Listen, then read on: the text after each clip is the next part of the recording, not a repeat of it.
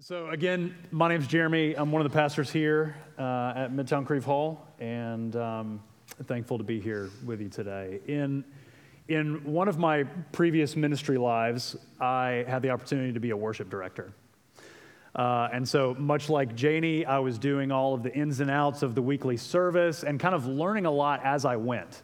I had not been trained in music, I did no formal anything growing up.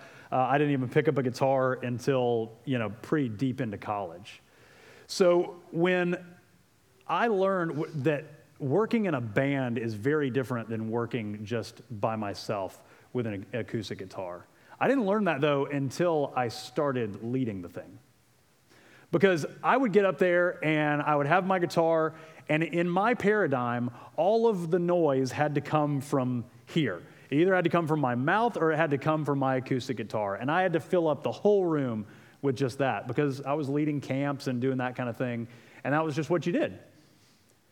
Then you put a whole bunch of other instrumentalists with me, and the sound guy would like, I can't do it. I was going to knock on the microphone, but I think I'll probably break this if I do that. But he'd be like, hey, Jeremy, will you just play less? And I'd, I'd be like, ow, that hurts. And I think you're wrong because you don't know how awesome this strumming is. And what I came to learn, he then showed me very graciously uh, this. If you've heard of Paul Baloche, he's a, a worship musician and, and band leader, has been for years. And he did this series of YouTube videos about band arrangement. And what he began to teach is that he talked about the sound spectrum, and you got the lows, you got the mids, you got the highs, and everybody kind of has their little spot in the band to fill. One person is not trying to fill that entire sound spectrum like I was trying to do.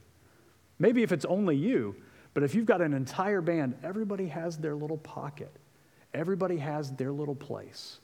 And when you mess that up and you get on top of each other, then you can sound just absolutely horrid. But when everybody with humility lives into that reality that leading a band is a lot more about listening than it is about playing, that's when you can have some real fun as a musician.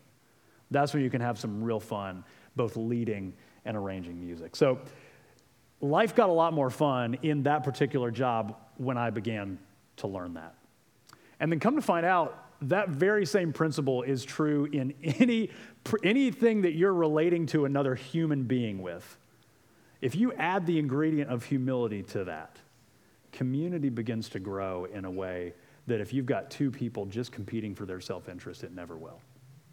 And life gets a lot more fun and enjoyable as you do. Because who doesn't want healthy relationship? Who doesn't want a healthy workplace? Who doesn't want a healthy family? Who doesn't want a healthy friend group?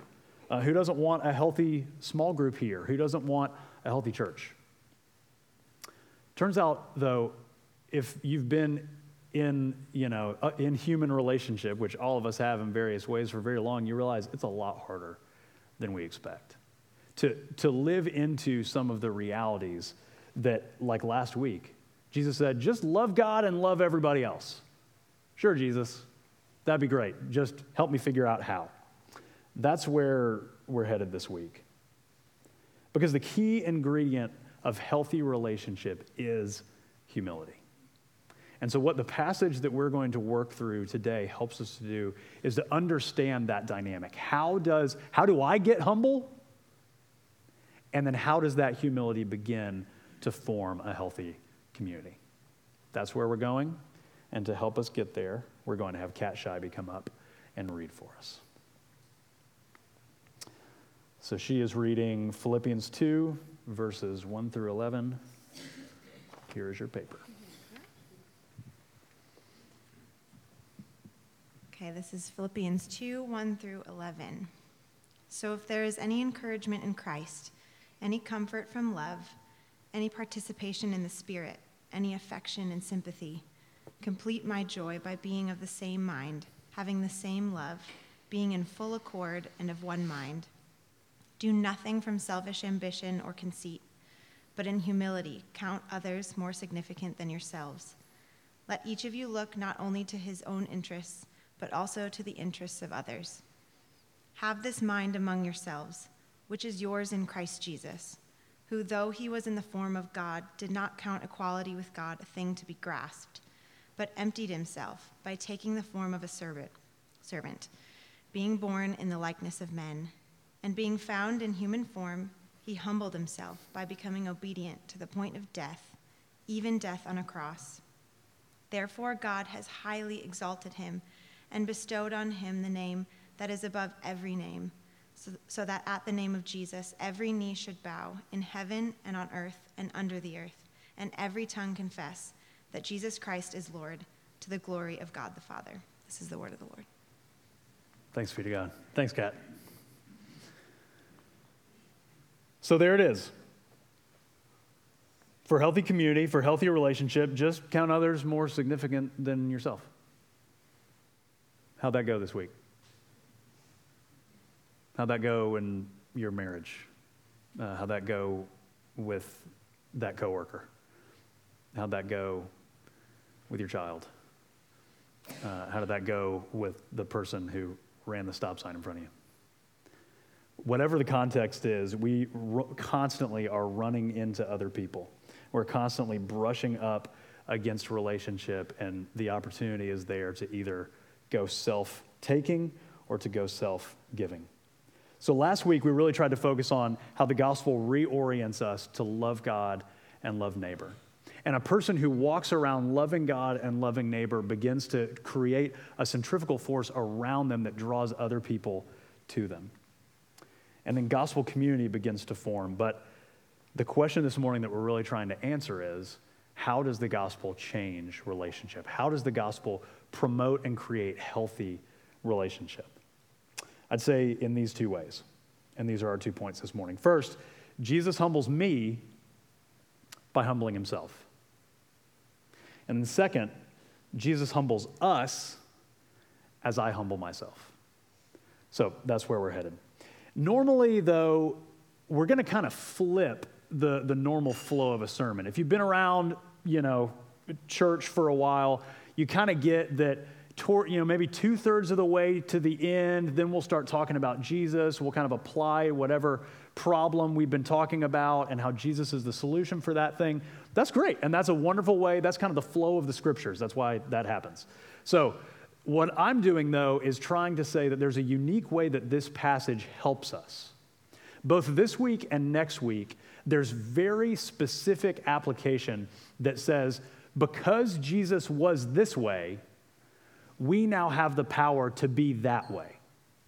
And so we're going to organize ourselves in those two ways. First, looking at Jesus. And then as we look at Jesus, beginning to ask the question, how does that then change me and how does that change us? So let's jump right in to the middle of the passage in verse 5 and just think about Jesus for a minute. Verse 5 Have this mind among yourselves, which is yours in Christ Jesus. Two things that are important to point out about this part of the passage. The first is, have this mind among you is an imperative. That means a command. That means do this. Have this mind among you. Now, God never tells you to do anything that you don't have the ability to do. And so, having this mind among you, this is an objective reality. Now, we have to live into the subjective, the feeling of this. But this is an objective reality. Why? Go on. Which is yours in Christ. What this is saying is that anyone who is in Christ, anyone who has trusted in Him for their salvation, anyone who has believed in Jesus, has the Holy Spirit. And who is the Holy Spirit but the very Spirit that animated Jesus himself, giving him the power to do everything he did as he lived? Now is in you. And that may be something you've heard before, that may be brand new. But either way, it's very hard for us to connect that statement with the reality of how we live with ourselves and our thought life and our feeling life the majority of the time.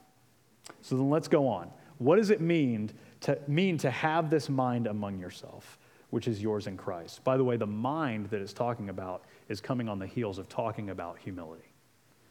So the mind of Christ is the mind of humility. How do we get it? Let's move on. Verse 6 Who, though he was in the form of God, did not count equality with God a thing to be grasped, but he emptied himself by taking the form of a servant and being born in the likeness of men. It is incredible to imagine that there was a point in history when Jesus was not human. Always fully God, yes.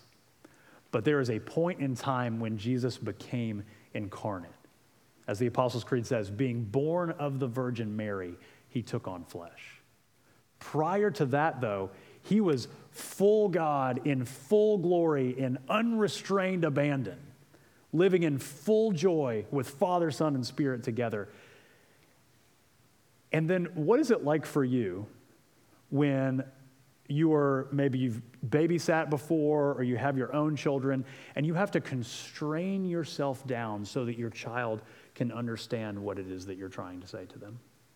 There, there is a lowering and a squeezing in of yourself. Now consider the most glorious being that has ever existed constraining himself into that which he created. It's, wild to consider that. That is the beginning of what it means for Jesus to have humbled himself. That is a humble posture for the creator of all things to constrain himself to feel gravity to feel time, to feel the, the pressure of, of the pain of life, of anxiety and fear, of the struggles of temptation, and ultimately of suffering and death. If, if God created those things, for him to have to enter into those things is massively constraining and had to have been a massive challenge. Let's go on being found in human form, he humbled himself. So that was like stage one of humbling was just becoming a man, still fully God, but now fully man as well, experiencing life in the same way you and I do, yet without sin.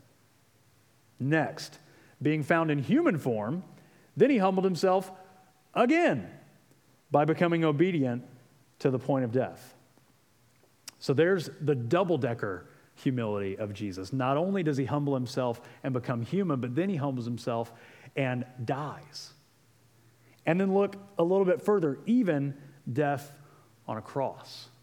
So not only does God, unconstrained and glorious, become constrained in time and space to a human form, but then he constrains himself to die, but then he constrains himself to die even an excruciating and humiliating death naked on a cross which was the ultimate in despicableness to be naked on a cross for all to see. The triple decker humbling of Jesus begins to create a new reality for us. Because if the giver of life died, if the creator of all things was destroyed, it feels like something in the fabric of creation would just unravel for that to be true. But that is exactly what it took. And that is the only thing that could bring a salvation, that which he gave us. Now, here's what's especially unique. Those are kind of like theological propositions. Sure, you could write a book on that, write a paper, whatever. Hopefully, this will bring it a little bit more into our living rooms and into our hearts. What was Jesus's, if he was human, he experienced emotions like you and I do. What was his experience of this triple decker lowering of himself? Listen to how Thomas Goodwin, uh, the old Puritan pastor and writer, describes it. He says, Christ's own, listen to the words, joy, comfort, happiness, and glory are increased and enlarged by what? By when his people are awesome and glorifying him amazingly? Nope. By his showing of grace and mercy in pardoning, relieving, and comforting his members here on earth. So, what is Jesus' experience of that humbling and then humbling again, and then humbling again. What does Hebrews 12 say? For that joy, he did all that. For the joy of bringing us joy, he did that. So, what's his experience of humility? He pairs humility and joy. What do we pair humility with? Blah. Know, that feels like an emotion. We pair humility with, with like every awful emotion we could consider. That is like, I don't want to do that. I want to keep that as far away from myself as I can. That sounds like a less than life, a less than existence. And Jesus is here to say, and this passage is here to say, that no, in fact, it's not that Jesus got it wrong or is somehow unique, is that that is full humanity. If Jesus became a human and that's his experience of humility, and he created us, then that should be our experience of humility. Humility should be this great, joyful experience in our life. I get to give of myself again. Hooray! I get my schedule interrupted again. Hooray! But as we know, that's not how we exist. And that's not that there's something wrong with Jesus, is that there's something wrong with me. Because my joyometer is so off. It's been flipped, it's been inversed. The polarity has been reversed, where I, do, I no longer pair excitement with giving. No, I, I pair excitement with Christmas morning where I get and get and get. And the entrance of Jesus into the world and the entrance of the Holy Spirit into our hearts is to flip that switch back and say, no, it is better to give than to receive. And for the Holy Spirit, over the course of time, to begin to take those jagged edges of our hearts and soften them by grace. So I coached soccer for uh, a handful of years, and there was always something that was so good. The, the goal of coaching like little league soccer, little biddies in soccer, is just to get them to move this paradigm in their head. Not grab the soccer ball, take it by yourself all the way down to the goal, knock over anybody in your way, and score. No, the win is even if you have a kid who's a total stud who can do that every time, even with them, what I'm constantly harping back on is look up, look up, look up, and pass the ball. Look up and pass the ball. And when that begins to happen in practices, and when that begins to happen in games, where they are looking up, they're looking for other people, beginning to work as a team and not by themselves, they both enjoy the game more because they're not just running up and down the field. and they actually start to win. And so this dynamic is not totally lost on us. The idea of self giving can bring more joy. But our natural reaction is that, mm not today. I got too much going on. There's too much trouble in my life. I got to pay attention to me. So the work of Jesus is to begin to draw us to that level of humility. But what gets in the way then of good community? What gets in the way? According to verse 3 and everything that we've just described that naturally comes out of us, verse 3 says, What gets in the way of community is selfish ambition and conceit. Selfishness kills community. You're aware of this. You don't have to look far. You don't have to look far in your family. You don't have to look far in the political sphere. You don't have to look far in your work environment to find that this is the truth. And yet we continue to double down on, but if, if I just, if I just, then maybe it'll be different. Maybe my selfishness will have a different outcome this time if I just convince them that they're the problem. But let's turn the mirror back on ourselves for one more minute. Because First, Jesus humbles himself, and then Jesus humbles us together. It's a humbling experience just to be in community, isn't it? It's a humbling experience to join a small group and show up every week, and you never know exactly what's going to happen. It's a humbling experience to invite someone over for dinner for the first time and not know how that interaction is going to go. It's a humbling experience just to show up here and shake a hand and see what happens. But it could it not be that this is where life and joy is found? Because to come to Jesus is to be humbled. Because not only was it out of sheer joy that Jesus came, it's also out of sheer necessity. There's no other way. There's no other way to be right with Him. God is too holy and we are too fallen. There's no other way that that gap could be filled except for the work that Jesus did. And so to raise your hand and say, I need Jesus that much, is an automatically humbling experience. To say, I can't get to God on my own. I can't do Monday on my own. I need help. That is a self lowering. But for all who have at least taken that first step, in that self lowering, you find this sense of joy being birthed inside your heart. Then you begin to take a group of people collectively who believe that, who have been humbled by Jesus, who see that it was not only for his joy, but also out of necessity that he came, became a man, died, rose again for me. What kind of community does that begin to create? What kind of community the, the, um, the book Leading with a Limp has always stuck in my head by Dan Allender.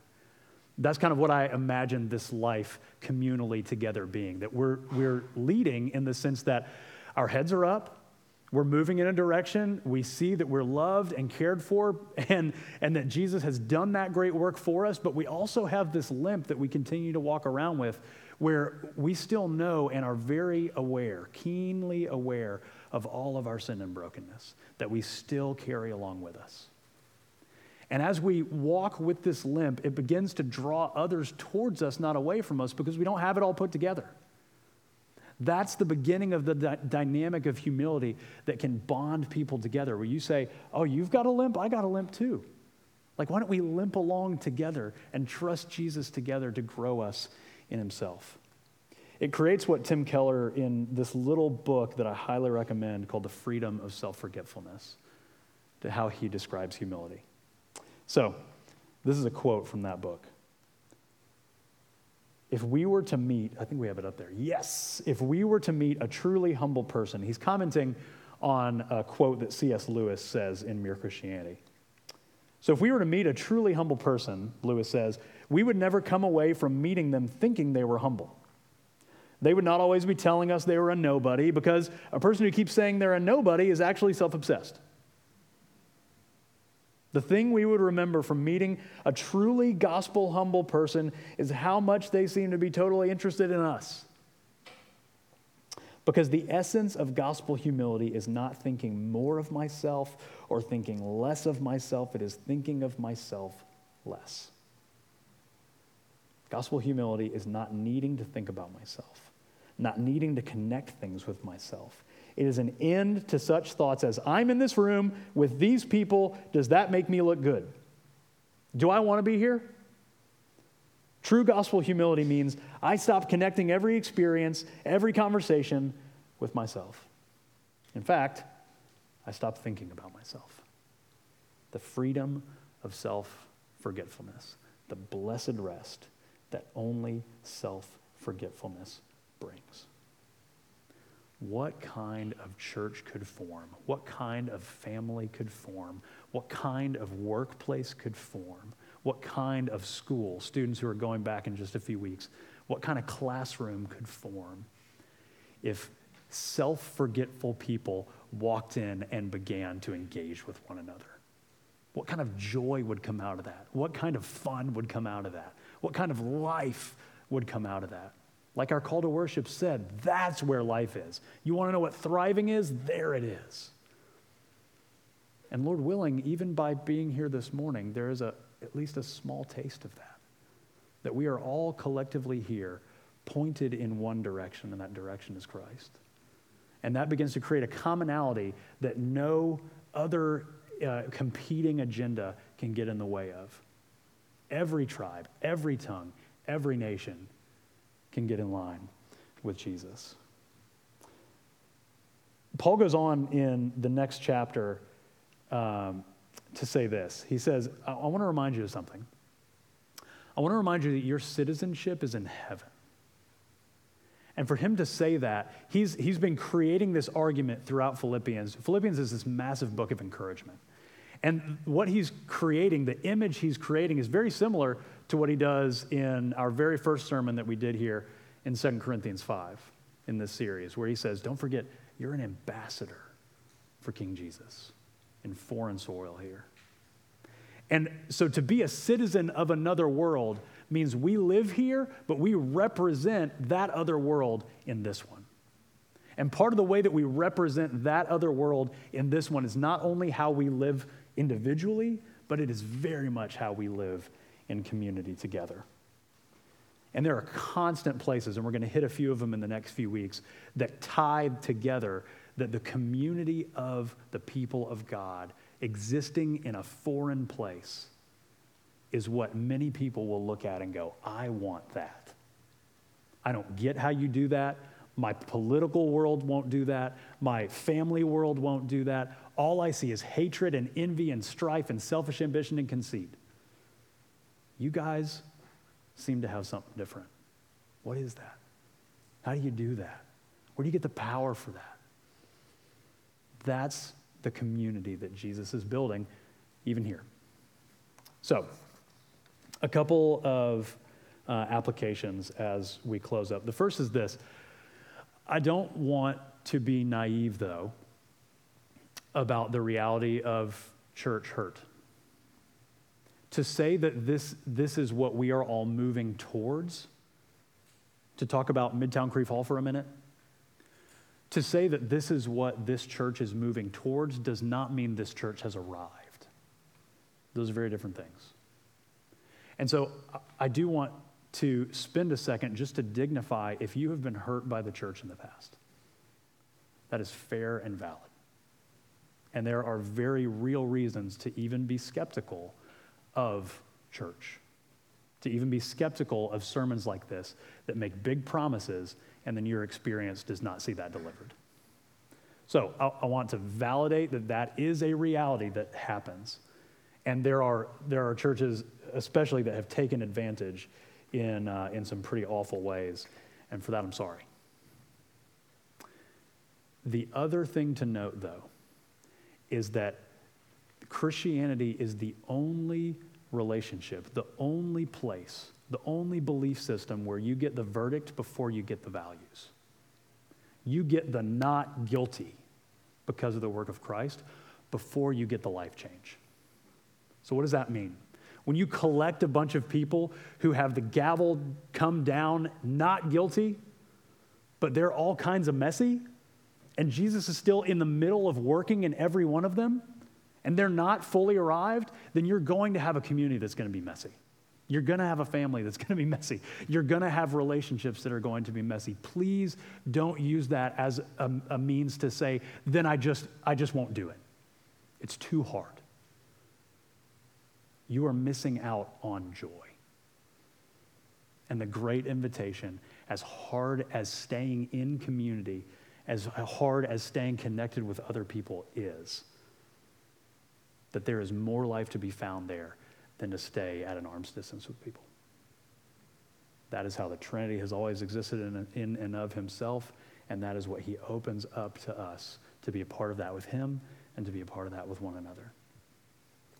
The churches in Corinth, the churches in Galatia, a lot of the places where Paul is in the middle of ministering, even churches that this guy, the apostle of all apostles, planted, they were wrecks. But listen to how, in the beginning of Corinthians, he addresses the Corinthians, this wreck of a church. To those sanctified in Christ, called to be saints together with all those in every place who call upon the name of the Lord Jesus. He's calling out their value. He's saying, don't forget who you are. And that's what we do every week here. Don't forget who you are. Don't forget that for all who have trusted in Jesus, the gavel is already down. He loves you for no other reason than He loves you. He's taking care of everything about your life, past, present, and future. And that is what begins to pick your head up to say, don't forget, don't forget. You're going to go back into your week, and stuff's going to get messy, and you're going to forget. Don't forget. That's who you are. So continue to be transformed as Jesus works in you. And that's the beginning of a beautiful community. So,